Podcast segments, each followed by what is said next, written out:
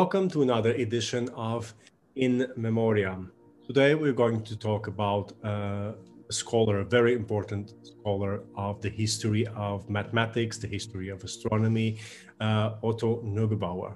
And with us today are Professor Alexander Jones and Professor Charles Burnett to share with us a little bit about uh, the person uh, and also the, his, his, the importance of his work uh, towards the history of astrology and the history of mathematics and um, astronomy uh, as well.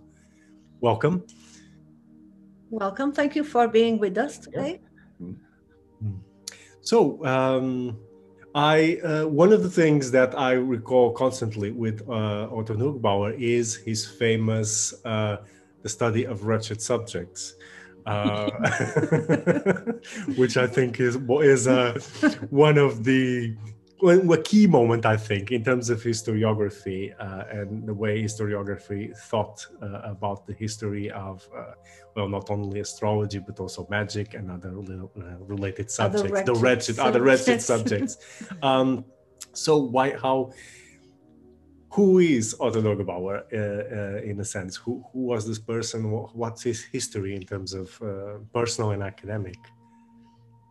Well, perhaps uh, I, I, should start us off then with a very shortened uh, sort of intellectual biography of Neugebauer. Uh, it, it, it's a very interesting scholarly life that he led, and there's an excellent biography, short biography, not a book-length one, but like a, a, a an article uh, by Noel Swerdlow that one can find online in various forms, uh, which uh, go, goes into a much broader picture of his uh, activities and importance than uh, we would want to do as, as a podcast. So. I can certainly recommend looking for that. Um, but I have a few slides that can guide us through the story of his his we could say his journey to astrology and his uh, he's rather delicate dipping his toes into the field. Um, so I'm looking for the share screen and. Ah, yes. So I'm, I'm, showing you a picture of Neugebauer in his 30s, I suppose. It's from in the mid 1930s uh, when he was um, at the University of Göttingen in Germany. Um, at this point, and it's not quite halfway through his career, but it's when he was really just embarking on uh, the public career as an important contributor to the history of science. He, he came to be considered, I think rightly so, as one of a handful of the most uh, important and influential historians of the science of the 20th century, particularly for the history of what he called the exact sciences. And we may remember from the podcasts in memoriam for David Pingree, the question of what constitutes exact sciences. Uh, for Neugebauer, really meant the mathematical sciences. Uh, he, had, he had come to, the, come to the, the, this historical field uh, by a rather circuitous route. Um, when, when he started university, he began uh, in engineering, then moved to physics, and then to mathematics. And mathematics brought him to Göttingen, which was uh, in the uh, 1920s and early 1930s uh, the most uh, the, the, most famous, the most uh, outstanding center for current mathematical research, not historical research on mathematics, but actual mathematics being created. Uh, this was uh, the department, the Institute of Mathematics of uh, David Hilbert, um, and uh, after Hilbert retired, uh, Richard Courant, um, who uh, was a close associate of Neugebauer's uh, from when Neugebauer was a student there, graduate student, to later on when he started uh, role on the um, sort of junior faculty.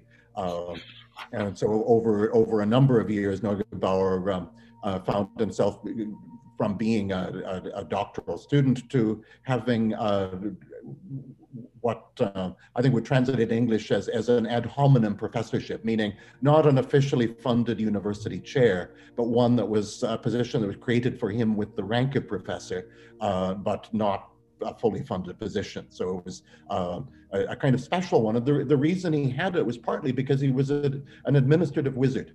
Uh, he was uh, Courant's sort of right hand man in organizing the Mathematical Institute, uh, designing many of the features of their new Rockefeller Foundation funded building, which is still the home of the uh, Institute in Göttingen now, uh, with thinking of all kinds of things like how do you lay out a library for mathematicians that suits their needs instead of simply following the traditional layout of a, of a say, a humanistic library.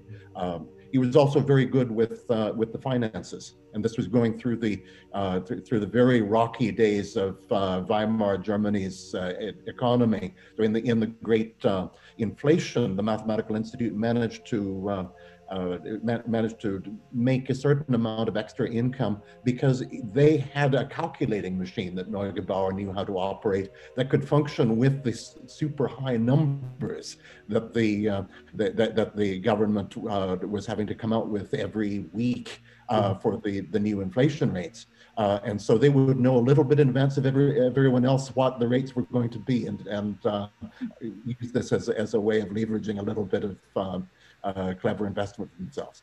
So uh, this was one side of Neugebauer, and, and he, he, was one of the he was the founder of uh, founding editor of both the great 20th century uh, reviewing journals of mathematics. Uh, first, the Zentralblatt, the which was uh, published by the, the publisher Springer, um, and then uh, later on, when in, under Nazi Germany, the uh, editorial practice of the Zentralblatt were interfered with by the government so that they couldn't review books by unacceptable people like Jewish mathematicians or have, uh, or have reviews written by them. Uh, Neugebauer quit this uh, and he was brought to America in 1939 uh, because of because of his knowledge of how to do a journal like that, and so he became the founding editor of Mathematical Reviews, which was the uh, for for many decades the competing mathematical reviewing journal. Though he didn't stay editor of that for very long.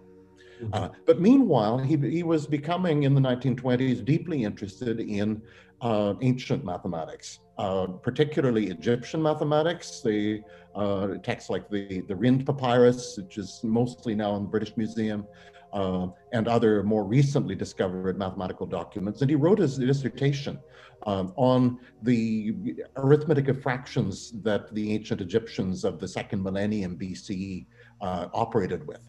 Mm-hmm. Uh, and he, he soon uh, moved over from Egyptian texts, which were not very large in number. So I think he, he pretty well finished what he thought he could do with them to Babylonian ones, which was a much less explored field. Uh, and so he, he, began systematically finding and uh, publishing both as editions of the texts themselves, but also translations and commentaries, all the ancient Babylonian mathematical texts that he could trace. Uh, th- this was uh, a massive three volume edition in German, again published by Springer. Springer was his publisher for most of his career. Um, and uh, and, and he, while he was doing this editorial work, he was also starting off uh, a kind of synthetic history of what he called pre-Greek mathematics, meaning Egyptian and Babylonian mathematics, uh, in the form of, of a little volume of lectures. And he thought of this as something that would be a multi-volume thing that would move into Greek mathematics, but also look at the application of mathematics in astronomy. Uh, so volume one, which actually did appear, uh, was on the mathematics properly called of the Egyptians and Babylonians. Um, and then volume two was supposed to be about Greek mathematics, and volume three about Babylonian mathematical astronomy. But he turned to the mathematical astronomy first, even though that was supposed to be volume three, because he thought it made sense to, to start working on that while he still had very much fresh in mind his work on the uh, on the clay tablet text for mathematics.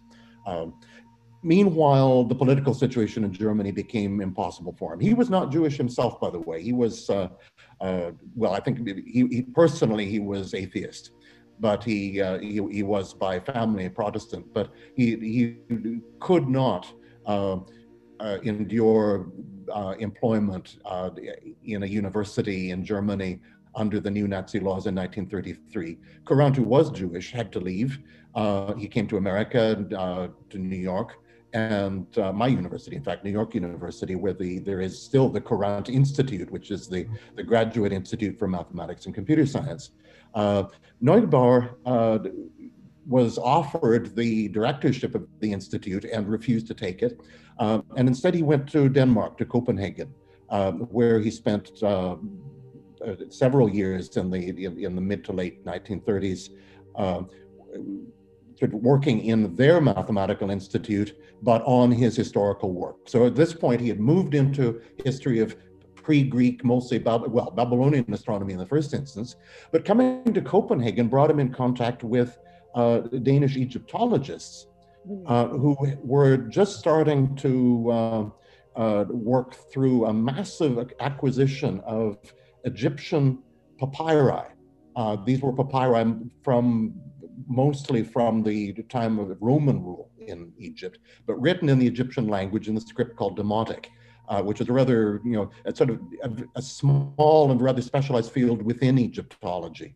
And uh, Copenhagen has, from the early 1930s, when the, the Carlsberg Foundation, funded by Carlsberg Beer, uh, bought these papyri on the antiquities trade, and so uh, the, the, the, Carlsberg collection is one of the great collections for Demotic papyri now.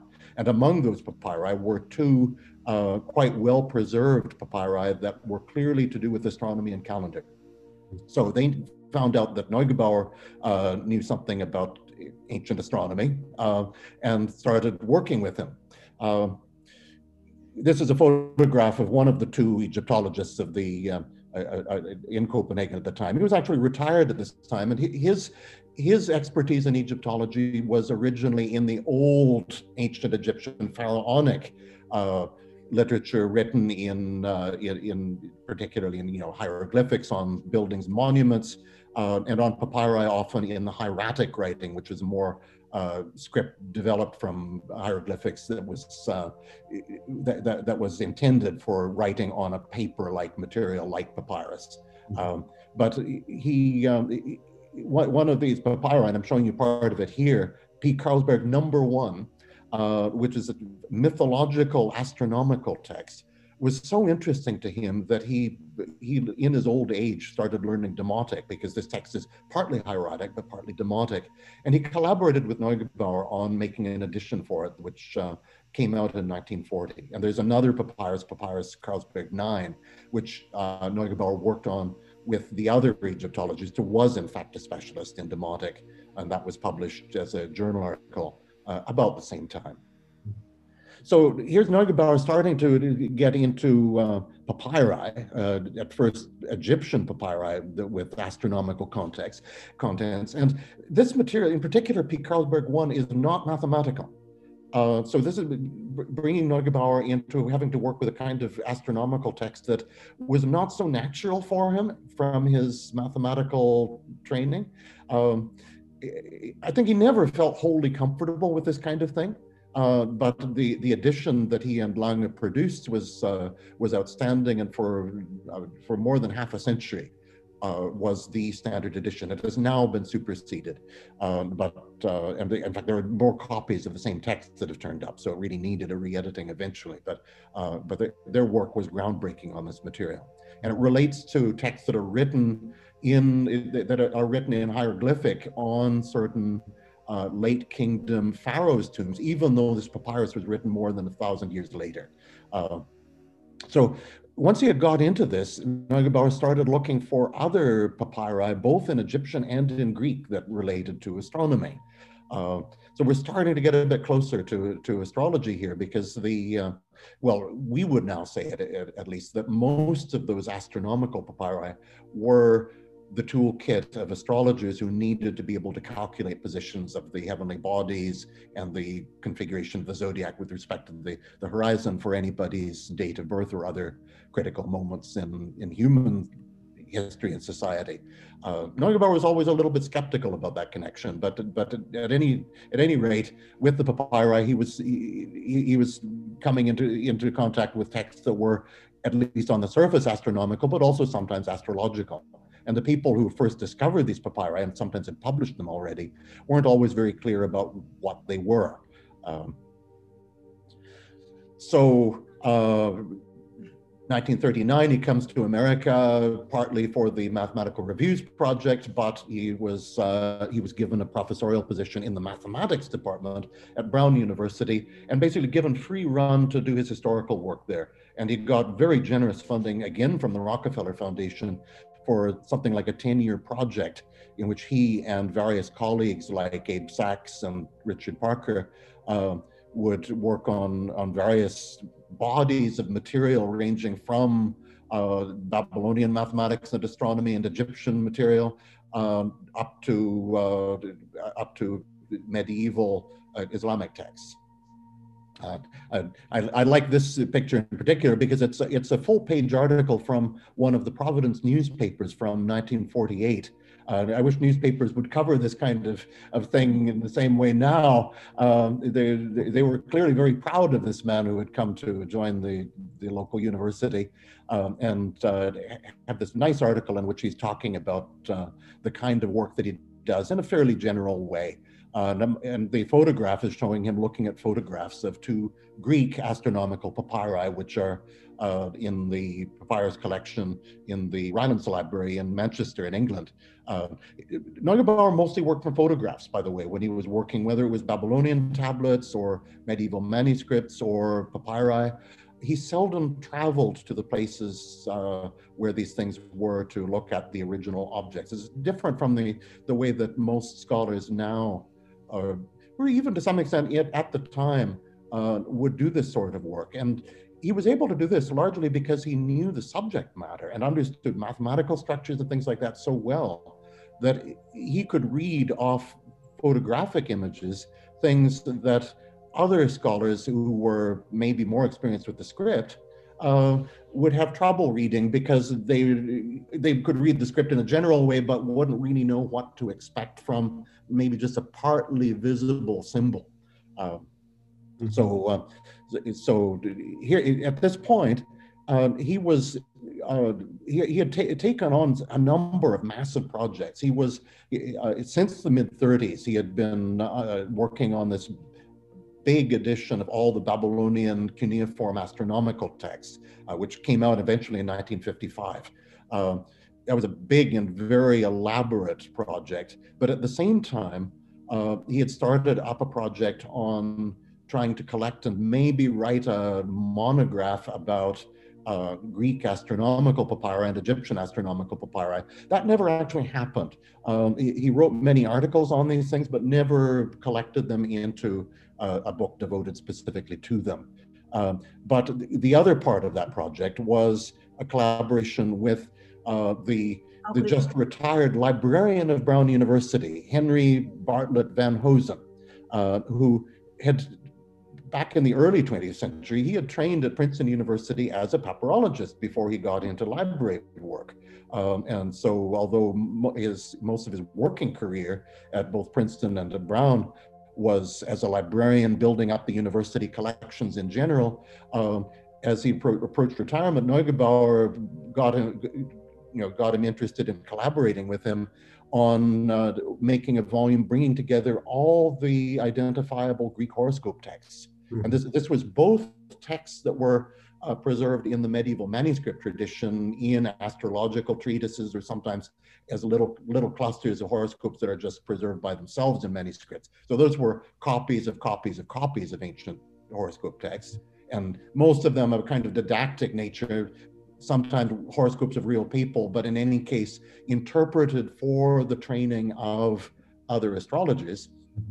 but also the ones that were preserved through uh, papyri and other archaeologically recovered forms. Like there are horoscopes that were found written as graffiti on house walls in uh, in Dura Europos in the in the Near East, for example, which uh, had been published but had not been properly understood. So this is this is a much smaller project than the than the astronomical cuneiform text, but in its own way, it too was very. Uh, it, it had a kind of dynamic effect on recognizing that there was a, a body of material here that could usefully be studied, brought together instead of being scattered in different collections, but also scattered in all sorts of different publications, which, uh, at least in America in the 1940s, could be very hard to come by. Uh, And so this project began right at the end of the 40s and came out as this book in 1959. So it took 10 years basically for, for, for the two to complete this thing. Uh, this is really, the, this was Neugebauer's major contribution to actual personal work on astrological texts. Uh, he had a, he, I, I think this came maybe partly simply out of his personality, but also out of his background uh, in in a, a, mathematical school that was very uh, rationalistic about what mathematics was and what it was for. Um, that he he. He, he believed very strongly that, that it was worthwhile to study the history of astrology as well as the history of astronomy, but he didn't really want to do it much himself. Uh, and even the horoscope project, he, he wrote privately to a, a colleague that, uh, that, that, that, he had found it an awful lot of work to do and not for him terribly rewarding. Uh, well, I can say in, in retrospect, for other people like me, it is a very rewarding thing that he, he did spend all this time and effort on it. Uh, so uh, this is the sort of stuff for the papyri that he was working with. You can see that it's, it's pretty scrappy stuff. The, the one on the left is an unusual case where we have a horoscope that actually has a diagram of the horoscope. Uh, Greek, Greek papyrus horoscopes are almost always just text, even mm-hmm. really just lists of positions. Uh, there, there are just a couple that have diagrams as well. The one on the right is a, is a, a longer horoscope text, goes into more detail for astrological objects, but you can see the condition of it is really pretty appalling. Yeah this is the sort of thing where uh, ha- having an expertise in what the text ought to say uh, it takes you a long way in figuring out what it actually does say. Uh, yeah. And again, he was he was working with photographs sent him from Oxford. That one. Um, and, and he, you know they, they were they were trying to untwist the fibers to help and get there are there are different photographs of it but none of them is very good so uh, and you were mentioning this uh, a yes. famous, uh, almost notorious one page article, uh, which Neugebauer published as a protest. Uh, the, the most famous historian of science in America in the uh, in, in, in, you know the post Second World War period was George Sarton, uh, who was professor at uh, Harvard University. He wrote these massive sort of bibliographic books on history of science from antiquity to early modern times, which I don't think people use very much anymore, honestly. uh, and and uh, Neugebauer had a, a, you know, he had, he had a privately a, a, a rather uh, you know, rather tartly expressed opinions of Sarton's uh, kind of history of science, but but here he, he was publishing uh, a, protest because Sarton had reviewed an edition of uh, of, of, of a sort of late antiquity Near Eastern astrological or partly astrological book, in which he, he sort of said, well, it, it, it's hardly worth going to the effort of publishing this sort of stuff because it's all nonsense and wretched material. And so uh, the, the title here, The Study of Wretched Subjects, is obviously meant, meant ironically, even though Neugebauer sort of agreed in a sense that, that, that he, he didn't really respect the, the material in astrological texts, but he deeply felt that there was a lot to be learned about them, learned from them, that they, they, they, could, they could give information about the history of astronomy, which he cared about, but also a lot about things like social history, um, cosmological ideas, and so on, and about transmissions between cultures, which is something that Neugebauer uh, was, was, a very important aspect of, of Neugebauer's own interest in history of science, that it was something that, that, that got transferred and transformed from one culture to another. Um, so it's uh, uh, it, it, it's a great read, and uh, we, we will include it in the description. Right. Okay, so um, I, will close this little little uh, biography just with this lovely photograph from uh, from his old age. This this photograph is from just a little bit before I came as a student to Brown University, where Neugebauer was still working uh, in his retirement as a teacher. So he, he didn't teach any classes, uh, but he was not retired at all in the sense of uh, being an active scholar. He, he, had this massive basement office that was basically the whole basement floor of Wilbour Hall, uh, same building that we, we met in the, the David Pingree uh, podcast. Um, you know, when I was there, he was the two things that he was most active on were uh, with Noel Swerdlow on the, the, commentary on, on Copernicus' De Revolutionibus, uh, and uh, his study of Ethiopic astronomical and chronological texts. Uh, he had, he had uh, started learning Ethiopic in his 60s, I guess.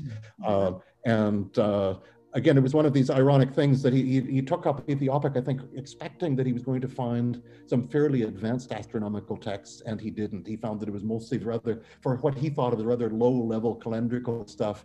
So he, he was rather frustrated that he invested so much in, uh, in, in, material that, that, that uh, was not comparable to the Babylonian and Greek astronomical texts that he had he had uh, loved working with so much from the from the 1930s to the 1970s. Um, but anyway, uh, and I, have just given you a, a, little snippet, a typical Neugebauer signature as he would give it to his closer uh, colleagues instead of signing by name uh, he would put the little backside of an elephant because he was had been known since I don't know when he picked up this nickname, uh, but he he was known to many of the the people who were close to him in scholarship as the elephant. Yeah, uh, yeah and uh, and uh, and so th- th- this this is how he would ind- indicate that uh, you were part of that little inner circle of people. So with that, I'll uh, I'll give up my screen. No, no, no, keep that, keep that image. You want to keep it? Okay, all right, put it back. no, because I would like to pick up from there, really. Um, because, of course, his colleagues in Wilbour Hall, the History of Math department, also were animals. I mean, uh, um, oh. uh, Gerard Toomer um, was the home ox, and Abby Sachs was the rabbit and uh, Pingree was the kite, I think, uh, which wasn't an animal. But um, so they all. And I, and I was SB2, meaning student body two, because for the first time in the department's history, there were two students at once. Oh, yeah. I mean, history of mathematics was a was a very boutique department. Yes. I mean, until until David Pingree started, you know, when he, David Pingree became the sole active professor in the department, he started having students at a very rapid pace. But before that, probably more years than not, there were no students. Mm-hmm. And when there was one, there was one. Yeah, um, and not and not much teaching either.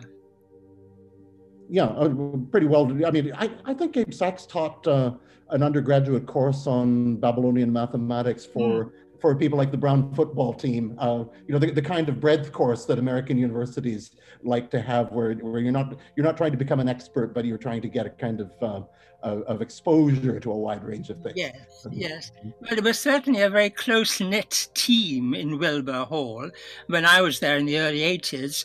Um, and one thing I remember clearly is that uh, Gerard Toomer, who was also in the basement, I think, he had two corgi dogs. And um, Otto always had some dog biscuits in his pockets and uh, would surreptitiously give the dogs a dog biscuit from time to time.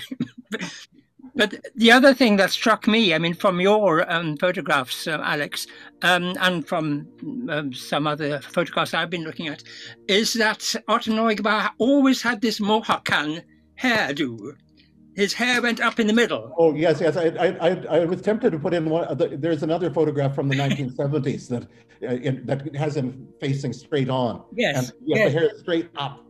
yeah, yeah, yeah, yeah, and a bit like a hedgehog as well. I mean, he wouldn't. Yes, or as if he had his hand on a Van Graaf generator. Um, um, straight up in the middle.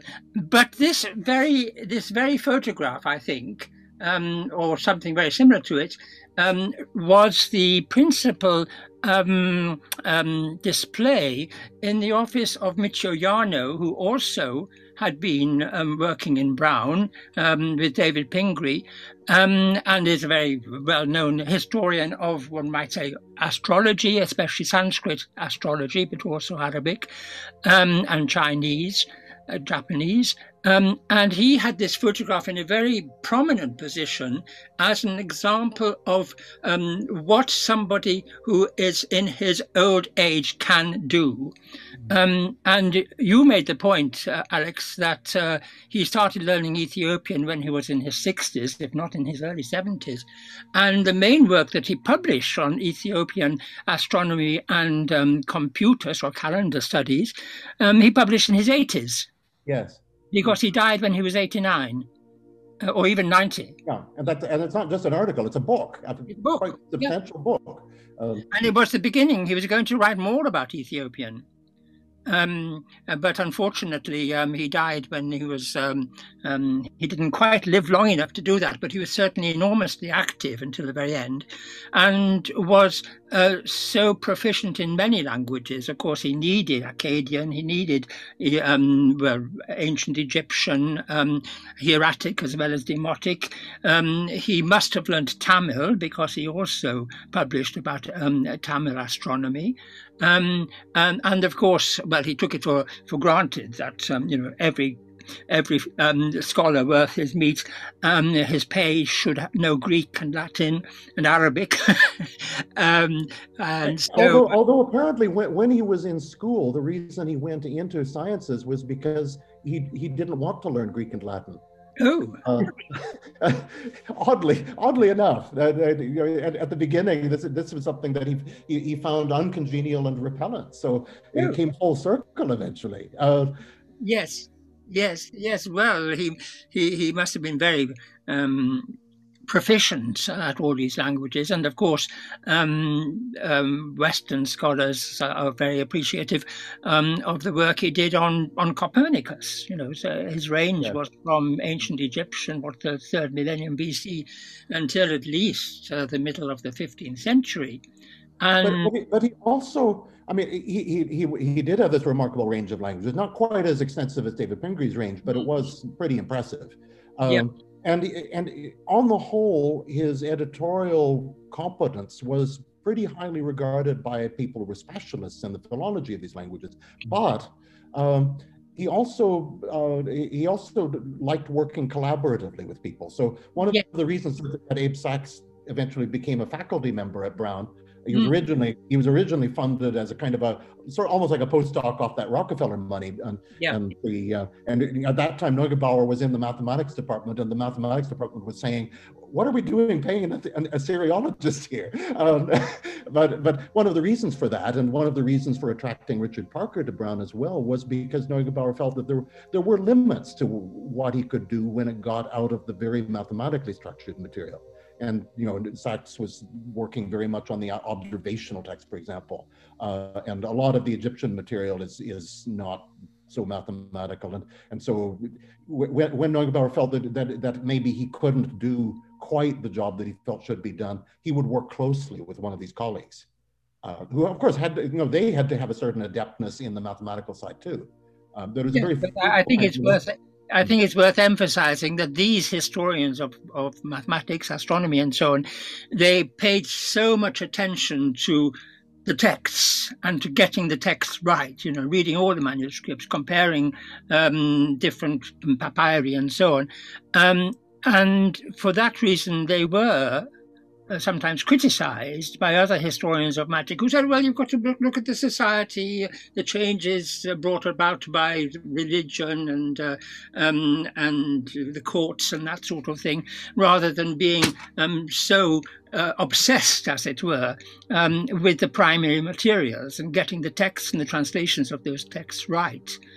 Um, and of course, he answers these um, critics um, I mean, I've got an article in our own journal, the Journal of the Warburg and Courtauld Institutes, um, which you probably know, called Sense and Nonsense in Scientific Jargon. Oh, yes, that's, a, that's another good one. I won't say who he criticizes, um, but a historian of science, or well, a cultural historian, let's say, writing about history of art, um, who bandies around these scientific mathematical terms without knowing what they mean, really. yes. But, uh, but, he didn't mince his words when he criticized. No, no, I mean, particularly in, in in, in sort of mid-career around the 1940s when he was uh, you know, when when he was newer in America and was doing a lot of more more public uh, speaking and writing. He gave, you know, the, the, the, little book, The Exact Sciences in Antiquity, was originally mm. a lecture series he gave mm. at Cornell University for a general audience. And one of the reasons the book is so good is because he, he was consciously writing in a way that would be, there was an entrance for people who didn't know, already have specialized knowledge. Uh, it was the book that drew me into the field, for example. Mm. Uh, but um, but he, he, it's not that he didn't believe that there was there that it was possible at some level to learn things about social history and the social context and so on, but but that the to do what he was doing well, he felt needed um, needed very deep specialization. You needed to have certain mm. skills really very well refined. But the philological ones, the mathematical ones, there might be ones that no one would teach you at university. You had to learn from the texts, but you really needed to give everything you had to them. Uh, there was there was a point again about the same time I think when when the International Astronomical Union set up a division for history of astronomy, and without asking him, they elected him the first president of this commission. And the letter survives, written about a year later, in which he reports to the IAU about the only thing I did in the year of my presidency was try to get out of it. And he goes on to say that he, he, he really thinks that, that international organizations that are all about conferences and grantmanship and so on yeah. uh, are actually an obstacle to the, the people who are doing the real research who really just need the resources to get photos of manuscripts and be able to sit down quietly and work through these things. Uh, so I'm, I'm, afraid we today are doing all the wrong things. yeah, he wasn't going to conferences. He wasn't traveling around the world looking at manuscripts, but he was concentrating on working within his office in Wilbour Hall. Yeah, I, I think uh, of, of, our sort of broad circle of people who either at first-hand or second-hand were connected with him, he was probably the one who did the least traveling for his work. Mm. Mm. Yes, Most yes. of it was really just going back and forth between Providence and Princeton annually, mm. because he had appointments in both places. Uh, mm. he, uh, he, he's, he spent roughly half his time in Princeton at the Institute for Advanced Study, but never had a permanent faculty appointment there because he didn't, he wasn't ready to give all his his time yeah. to Princeton. Uh, so what they did was they basically gave him a you know perpetually renewed memberships in the institute. Yeah. Uh, you, if you go to the Institute for Advanced Study website, they actually have very good, um, very very good information now about all their former members and people who've worked there and you can see the dates of his appointments. And he was there was a kind of competition between the the the, the mathematicians school in the institute and the historical school about which would get the appointment in first. Um, I see they both wanted him so much. Well, well, he, he sort of belonged to both of them, but they they wanted each wanted to get first. Uh, but there, he was always so honest in what he wrote. I mean, whether it was a criticism or whether it was, you know, about his own capabilities, I was really quite struck uh, looking at um, one of his last works on Ethiopian astronomy and, ast- and calendar studies, when he says that Abu Shakr, whose work this text is about, um, who was in fact um, an Arabic writer writing in Cairo in the 13th century, but whose work was translated into Ethiopian and became very popular in Ethiopia. Um, he says that Abu Shakr found it very difficult to understand some of this astronomy, and I do too. So I share.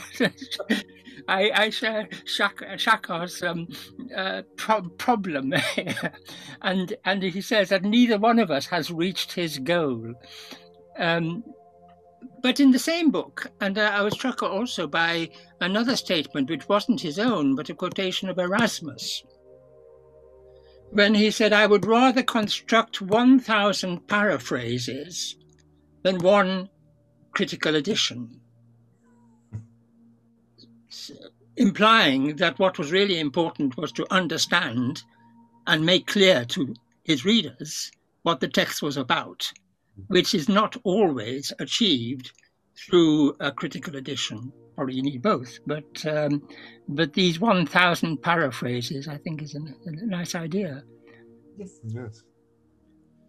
It, it seems to be um, uh, one of the things that I noticed the most uh, when you said that he was not particularly keen to astrology, but still he invested a lot in its study Oh, this is really the mark of an historian, whether you like it or not, if it is relevant for the study or for the culture you're studying, you, you will invest in this study. So this is very relevant, very, very revealing mm-hmm. for, um, of his attitude towards history and towards the academic, academic study.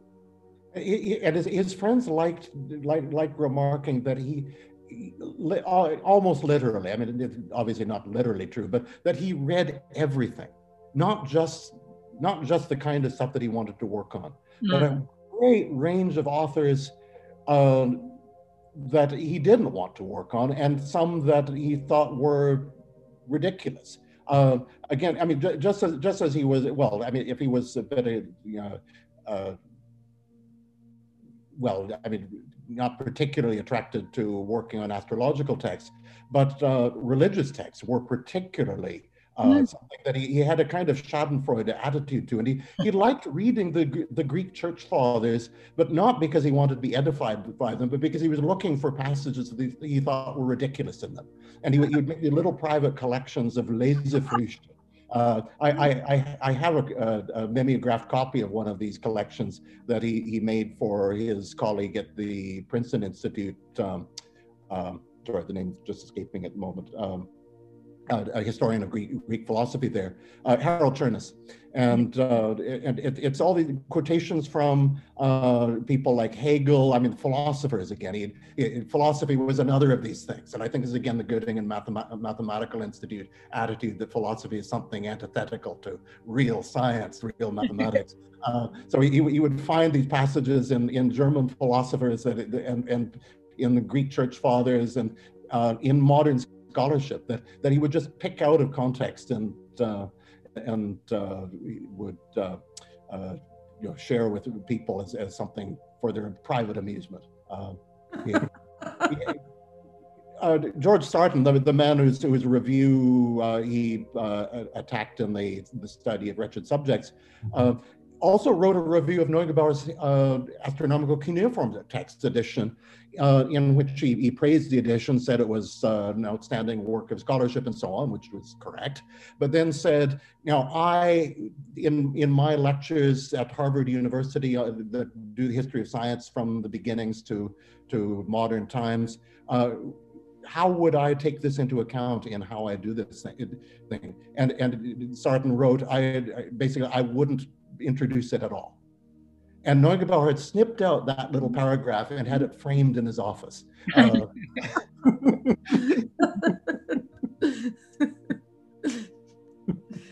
yeah. He had that, this, uh, it was a very sharp view uh, of, uh, of, the, of the work. And yeah, it's, it's very interesting because I, I only recognize, I only knew this, this facet of him uh, through exactly the, the, the, study of wretched subjects uh, which is very sharp in a way that uh, that he attacks Sarton and criticizes Sarton. But it's it's interesting to see that this, this was a part of him, his of personality. his personality. exactly, this attitude, this sarcastic attitude um, towards other scholars. Yes. But what what can we say about his legacy? I mean, would Alex you you consider yourself as a pupil, although you're not uh, never official? Well, never an official pupil. Never an official pupil. No, my my my personal uh, direct contact with Neugebauer was mostly at lunch. Uh, you know, we, we would go as a group. yes. I remember going as a group to was it the the, uh, the the the Ivy Room or the Blue Room? I always get mixed up. One of them was a place you could get coffee. The other mm. was the lunch mm. cafeteria for the yeah, university. And, on the morning. and and Neugebauer and when Swerdlow was in town, he would come to and I would go for lunch. Toomer never did. Uh, mm. and, uh, and we would talk, mostly not talking shop. And in the summer when that was closed, there was uh, what what in America at least used to be called a greasy spoon restaurant, uh, about half a mile off campus that we would go to, where uh, the food probably probably shortened your life, but, uh, but we had a lot of we had a lot of good conversations. Uh, and um, but uh, no, I, I, I, I, think of myself in a way as, as a, I learned a lot in my earlier, the way I, I, I learned to write a lot of my earlier articles. And I, I really began uh, much of my earlier work on history of astronomy was basically find, finding things that Neugebauer had missed and stuff he had done. And he didn't mind this at all. Um, in fact, the very first research paper that Gerald Toomer asked me to write for the class on Ptolemy's Almagest that, that uh, he uh, did for me when I arrived at Brown um, was basically looking at a body of material in cuneiform tablets in Greek sources and also in uh, in Sanskrit sources and, and some of this Tamil stuff, which all seem to have some kind of relation. He said, I, I think there's there's a paper that could be done here, bringing out these connections. And and in doing this paper, I found that Neugebauer had misdated by two years uh, some of the the the, the uh, Babylonian tablets that used this uh, system of calculating positions of the moon. And uh, Toomer showed my paper to, I mean, you know, beginning graduate student uh, uh, to, to Neugebauer. And Neugebauer was very happy with this and wrote a letter of, recommendation for me to get a Canadian government fellowship on it. So uh, I mean, it, it, it, he was he was very kind in that way. But I also learned from his papers, the, the ones especially going back to the 50s and 40s, uh, how you do this kind of thing, how you tease out mathematical structures from texts that are written with unfamiliar terminology, have gaps in them because the mice have eaten holes in the papyrus and so on. Uh, and uh, I, I, still see those those articles more than the books. I mean, certainly the history of ancient mathematical astronomy, though it, it is a treasure trove, but it's very hard to work with uh, because it really was uh, uh, converting into book form his private notebooks that other people don't necessarily find easy to navigate. But the articles are wonderful examples of how to do a, a kind of straightforward uh, analysis of a problem or a set of problems.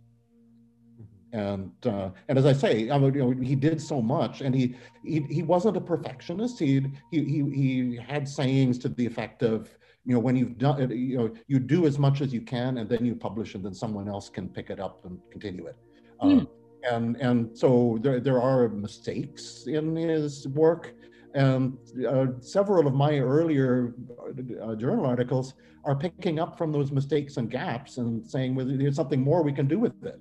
Um, it's, uh, yeah, I, I, I, I, don't feel ashamed of that because it wasn't, uh, I wasn't thinking that I was improving on the, the grand old man at all, but really just the, continuing the project he was doing. Exactly, yeah. exactly. This is how we evolve. It's just uh, improving in, in, the sense of um, contributing adding, with something else, adding, adding more. Yeah. Because I, I, was, I was saying that Sarton's huge volumes on history of on the history of science probably are seldom opened in libraries today. Mm. Neugebauer's fundamental works, things like the Astronomical Cuneiforms edition, for example, or the Greek horoscopes, uh, if anything, they, they've just grown and grown in the number of people who use them. Initially, they probably had very few people, aside from book reviewers, who looked at them at all. Mm-hmm. And they now, well, if you if you want to, if you look around for who's the community of people who work at a technical level on Babylonian astronomy, it's 12 to 15 people globally, which is a lot. Uh, considering that we're talking about people who've gotten some degree of Assyriological training or otherwise have got some skill set that comes into this. Whereas in Neugebauer's time, there were basically two, uh, Neugebauer and Sachs.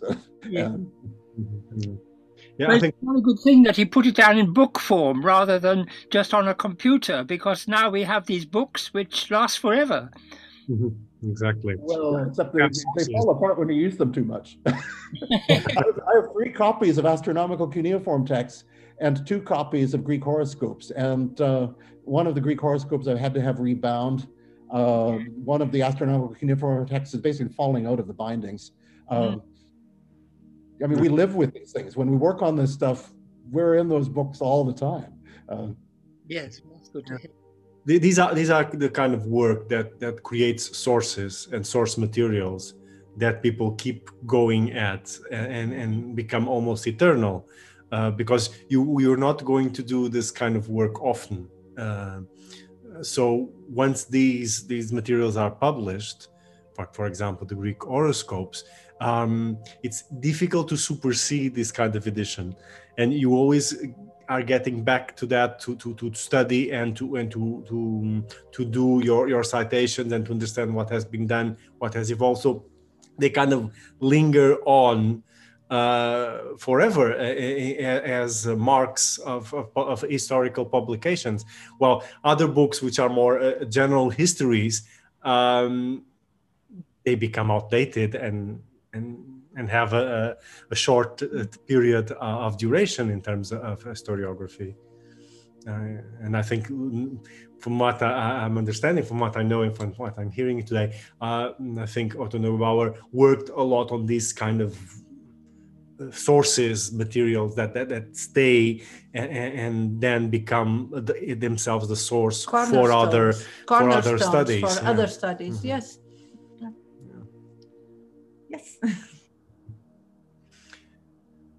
well, I think um, we did. Uh, I think it was an excellent, uh, an excellent uh, conversation, and, and and and we got to know a lot about about Otto Neugebauer. Much more, much more than than we knew. Yes. And, and I, yeah, and we thank you very much both for having for, both for having this time to to to remember do this this uh, in memoriam here with us, and uh, yes. thank you and to bringing much. us not only the historian but also the the person the individual yeah. the the personality this is yeah. something that we never could guess from and now we know much more about otto neugebauer thank yeah. you very much thank you very much okay.